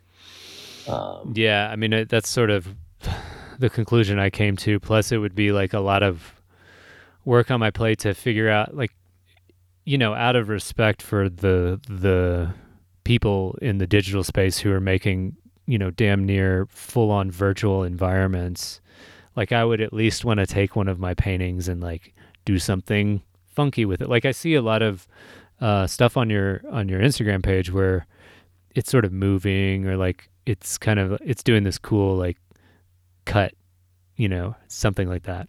And so for me it was kind of like time involved in like learning after effects or or or even illustrator you know like um just doing all those things. Uh, but yeah i mean it's an interesting space and i think it's just another way to to sell art. I will say though that there okay so i saw this one tweet the other day where um someone made some crappy nft or whatever. They put it up on OpenSea, Super Rare, something like that, and um, they bought it with their own stash of Ethereum or whatever for 100k worth of Ethereum, right? And then they turned around and they sold it for 30k and they were in the language of the tweet was something like yeah, I did this and this sucker thought that he was getting a 70% discount. And so there's a lot of things like that going on. Um, but that's like kind of like you know like the art market where it's like you know a co- person who's like an art collector who's also like on the board at MoMA, and then they're like, yeah. you know what, I got a lot of this guy's stuff hanging out around in here, and um, I'm kind of a board member, so I think that this should go in the museum now. Yeah, and my personal collection of that artist stuff has risen. You know, the value of that has risen exponentially. Right, right. Yeah, it's there's the there's a lot about the the um like high end gallery art world that I'm still blind to because I don't think I've really come over that horizon. But from all accounts of people who are who are sort of like adjacent or near that, it's like it's pretty uh pretty weird. Yeah, it's because I, I, had a friend who uh, who worked at who worked at MoMA, mm-hmm. and um, they worked with um, one of like the curators and basically like putting together like you know um, like they were like coming up with like how to do the language to describe art in a better way at MoMA instead mm-hmm. of making it so um, uh, what's the word I'm looking for? You know, just without it like feeling like it's so self-important. Um, yeah, yeah. And and he was like yeah like he was like yeah man it's like it's so strange there. It's like you know like you have it's exact you know like he's like it's it's it's it's just this weird byzantine politics that kind of happens behind the scenes at these big museums and they're huge institutions. And the people getting their own stuff and their personal like you know their personal collections put in there and like that's how they're inflating the prices and that affects blue chip gallery prices for this artist now and and all this stuff and it just seems so strange. There's a really good documentary too on uh, netflix about it. Um, what's it called? I'm trying to think i'm trying to remember what it was called. Um, it was like saw it in like I want to say 2019. Mm-hmm. Um, was it the price of everything? Maybe. Mm-hmm. I think that was. I've it. heard of that. I don't know if I've actually seen it.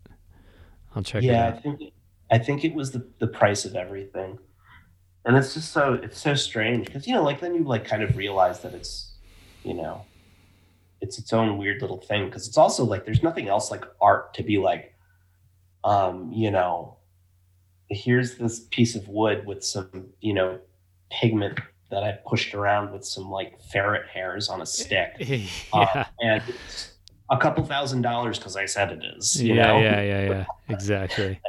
and uh and it's like it's the weird circular thing. It's like, well, someone paid it paid that, so then it is so, worth that. Right, and right. It's, it's so weird. It's this weird self-perpetuating thing because like you know it could be absolutely worthless to somebody else like i never understood like if somebody buys a painting and then like because like, they, they talk about that in terms of like you know like your prices what are your prices for your work mm-hmm. and like it's not a good idea to like overprice your work Right. and then like come down because then it's like anybody who's bought your stuff in the past, it's like It's oh, going to be kind right. of salty about that. Yeah, and, then- Yeah. and also like kind of like, oh wait, and also like the thing that I bought, maybe it's not worth as much as it's supposed to be. Like I don't understand. You know what I mean? I mean, I, I wouldn't like. I don't think I would care terribly much if like one of the paintings I bought off of somebody like they're like selling it for a couple hundred bucks less. Not that I'm buying like thousand dollar paintings or anything like Right, that. I buy right. stuff, Yeah. but like I don't think I would like. I don't think I would care because it's like that's not why I bought it. I bought it because I love the art. Exactly. Yeah. Yeah. Like I have, you know, I have a couple friends who do run like smaller galleries and um, advice they give to people, um, you know, just on the side, I guess, is, uh, is only buy it if you love it. Like, don't buy it because you're trying to flip it. Cause you know, Yes. I mean, you never know, you, you know, like, and also like if you love it, chances are like, if you're buying it for that reason, chances are there's a, a greater chance of it blowing up, quote unquote, right? Because you're not like, oh, this this artist's hot right now, you know, Right. this artist is hot. I'm gonna I'm gonna take this three months down the line. I'm gonna flip it, you know, like that's Yeah. not the it's not the mindset, you know. No, it's like I, I I could never really wrap because the only I, only started like heard about these guys who like buy speculatively in the mid two thousands. I worked for um, an artist. His name was Lane Twitchell, um, and he was doing these like really, um, I mean, they're super trippy. He would do these like it was almost like a snowflake.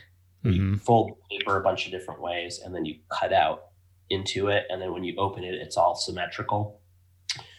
Um, and I worked with him as an assistant, and he was he was selling and and showing in a lot of like Chelsea um, galleries and stuff like that. Um, I think one of them I remember like one of them was in the old Playboy building, and I vaguely remember being in that building before or after he was at that gallery, and I think that was like the first time I'd seen KAWS.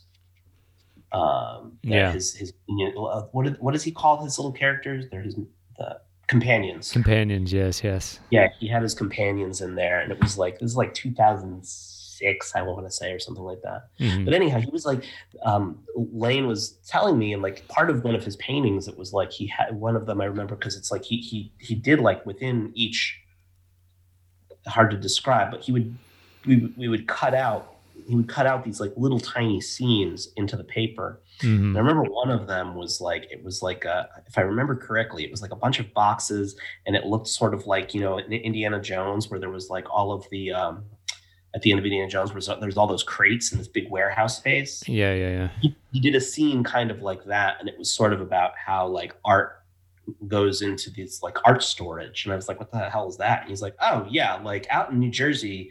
A bunch of these like rich rich dudes who buy these paintings, they don't put them up in their house he's like they they they buy them and they store them and they put them in like this you know like temperature controlled space out in like you know uh out in, out Newark. New Jersey Yeah, yeah. yeah, out in Newark somewhere and I was like what and he's like oh yeah like that like I was so blind and oblivious to this because I was like in art school at the time so I was like I didn't know any of that right. um, it was just so mind blowing to me um, that that was like a thing.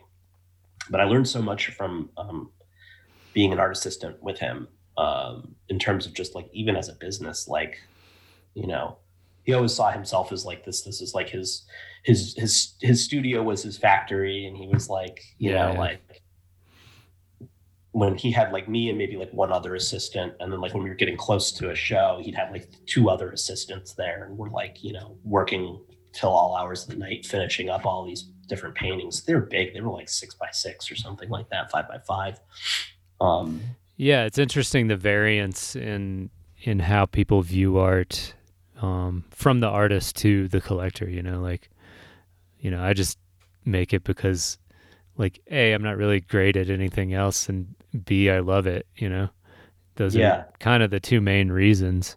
And I've met a lot of great friends um, through making art too. So, but yeah, like I guess if if things really took off, I could see myself doing the whole Andy Warhol thing, like factory style. But it it seemed like it wouldn't be as fun. I don't know. No, it's weird. I'm not like sure. uh, yeah, like one of my friends, I think he knew um, somebody who like basically like hired out hires out a bunch of the uh, artist assistants for like Murakami, and Hmm. uh, he was like, yeah, like, and it's like I get it with something with somebody like Murakami because it's like I could see him very easily like kind of.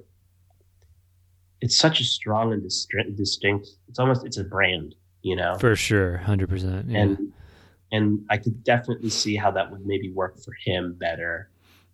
I don't think I would like it because I would love, you know, like how do you, we we got into this because we liked making art, not because we like to tell other people how to make our art. You know, right. Yeah. Yeah. like that's not why any of us got into it. But um, but like yeah, and also I had another friend who I think he um he's not in art anymore, but he um he was like a he was an assistant. I want to say it was for Chuck Close, Oh, nice. and um because I remember that was like I, I mean his situation is different obviously because he was um not able to really like he wasn't mobile anymore. you know? Right. Right. Right. Right. but um that's it's it's always interesting because it's like all of these like big artists they they have like a lot of like that's the other part of it They Have too, a lot is, of like, help. they have a lot of help because otherwise how are you going to get this stuff out like if you look at any of these old like i forget i was watching this one documentary it's this guy uh, his last name is waldy hmm british guy he does these really great Oh like, yeah. docu- Yeah. BBC. He he did the one on the impressionists, right? Like, yeah yeah yeah. I, I was watching So one that cool. was on like the Rococo. He did one on that. Um, I love I love his his his stuff. Um, and uh, but like it was so interesting because you see these artists though, like back then, that they would be like, I mean, when they're talking a huge painting, and you're like, I mean, it's gigantic, Yeah. Yeah. and they're like prolific. They just like so many paintings, and you're just like, and then they had like they had assistants. That's why because there was like an Right. apprenticeship thing. Um, yeah. it was also kind of part of how that worked back then. But that's so cool. Like that's kind of interesting, but I Yeah. don't, I mean, I guess for like like sort of if you're doing paintings that huge, sort of like the grunt work of stretching, gessoing, sanding, that would be nice to have a couple people to help Oh out with. And and like with this podcast I have my my friend helping me out on video editing, which um which is just great. I mean, I love it. I it's such a time saver, you know. So I guess I could see like how if there's things that that would save you time and you've already maybe you've already accomplished a whole lot. Like when I found out um I was way younger, but I found out that uh Dali had like a like basically people painting um that one painting is called the hallucinogenic toreador and it's got like the the bust of um I forget what it is, but it's a Greek statue with no arms. And it Mhm. sort of turns into this man with a tie and anyway, it's really like the trippiest thing, still one of the trippiest Mhm. paintings ever. Um but yeah, once I found out that how big that painting was and that he had like a bunch of people helping him, I was like I didn't get it at the time. I was like, really? Like is it what what's up with that? Was he just, you know, like he didn't have help with all his paintings and someone, you know, gently took me by the shoulder and said, "No, no, like he was in his 60s or 70s at that point and like it just was con- conducting from the back sort of, you know." yeah, like um, the guy that I that I was uh, assisting, like he the way he described his own paintings, he was like, yeah, like my paintings are not. He was like, almost anybody could do it. It's a very replicable series of steps to Mhm. create um to create my art only i know though like he's like because like he would do the drawing right on a piece of like um what's it called the tracing paper and then he would do the drawing, and then he'd be like, we tape that to the paper, and he'd be like, okay, now you cut it out, and I'd be like, oh, you know, like Yeah. whatever. But it was great. Um, but that was the grunt work, and uh, but like you know the way he put it though, like he said, it was just like it's just he's like it's a bunch of steps that are very simple in a specific order that can almost it's almost like mechan not mechanized, but like you know like because he's like because of the, the the simplicity in each step it comes together in a very complex way and in a way that only he has the vision for Right, kind of right. the, the, the grand eye for Yeah, yeah. uh, but you could like you know um, that was that was kind of how how he rolled with it i never got to paint any of his things the most i did was like obviously like Just he did the drawing very like tight drawing and then like i would do the cutting on one of them but That must have been a uh, cool experience, though, right? Like, I mean, what an initiation into to the art world, kind of. Sounds like. Yeah, no, it was super wild. And I remember there was a lot of things he, he told me that I always that always stuck with me was like one of them was like 'cause I was in illustration at the time, and he was like, because he was originally he went to SVA for illustration, and he was like, yeah, like I he was like I went someplace, I won some award for an illustration, and I went to this like this award reception, and he was like, he was like it was kind of like in the middle, like it was like in some hotel lobby, like it was in like some ev- event space at like a hotel. It was very small. There was no one there and no one cared. And he was like, he was like, do you want to do that with illustration? He's like, at an art show, you've got an art opening. You get to talk to other artists. You get to talk to people who are trying to buy the art. You get to talk to everybody. And he's like, you get to like, there's this energy from it. He's like, why would you want to just like, like basically work almost anonymously as an illustrator? No one like Right, right. like you know like other than people who are illustrators um he was like yeah like it's not as um people don't know you for who you are as much i guess Right. Yeah, but I guess even that's changed. Go, you know, taking it back to the the whole Instagram thing. Like people at like Comic Con have their like each artist has a booth and they're like signing stuff all day and like drawing Yeah. little caricatures of people all day long. And uh, yeah, it's just interesting. That's all blurred now yeah Yeah. Um, well, Michael, it's been great talking with you, man. We've almost done two hours here. Um, at the end, usually I ask uh, for some advice that you would give uh, younger artists. What kind of uh, word, words of inspiration, perhaps? um i think if there's like anything that i would tell younger artists is to not be too hard on themselves Mm, um, I think it's a matter of like, um, and I've always I've, said this before, where it's kind of like, and I only see it now in retrospect that I've always been. You always get to a painting, and then you get kind of frustrated with it because it didn't live up to your expectations. yeah, It's kind of um, all that is is just a snapshot of where you are, and that's a stepping stone, and it's just it's just part of your progression. And even if you get a painting that you really like, don't get too precious with it because to be honest with you, like you're gonna get better. And then you're gonna look back on that other painting and then you're gonna be like, man, what was I seeing in that? oh yeah, So it's it's kind of it's there there's still there's I, I think it's just to appreciate it for the moment and enjoy it for what it is and then just know that it's it's definitely it's a stepping stone to you getting better and just to be patient with it. I think that would probably be my my advice. nice. And always Yeah. be nice to people. Be nice. Always be nice. Oh yeah, that's just that's just good life advice, you know. yeah. Yeah, always be kind. Well, Michael, thank you so much, man. It's been a For sure. pleasure talking with you. Um, real quick, tell people where they can find you on the old Instagram and maybe your website if you want. Yeah. Um, my Instagram is M Camarra, and that's uh, M C A M A R R A, and uh, that's Instagram at M Camarra. And then um, my website is mdcamarra.com. It's uh, same M, M as in Mike D, and then Camarra C A M A R R A dot com. Very nice. Michael Camarra, y'all, thank you so much, man. And uh, Yeah. thanks everybody for listening. We'll check you next time. Yep.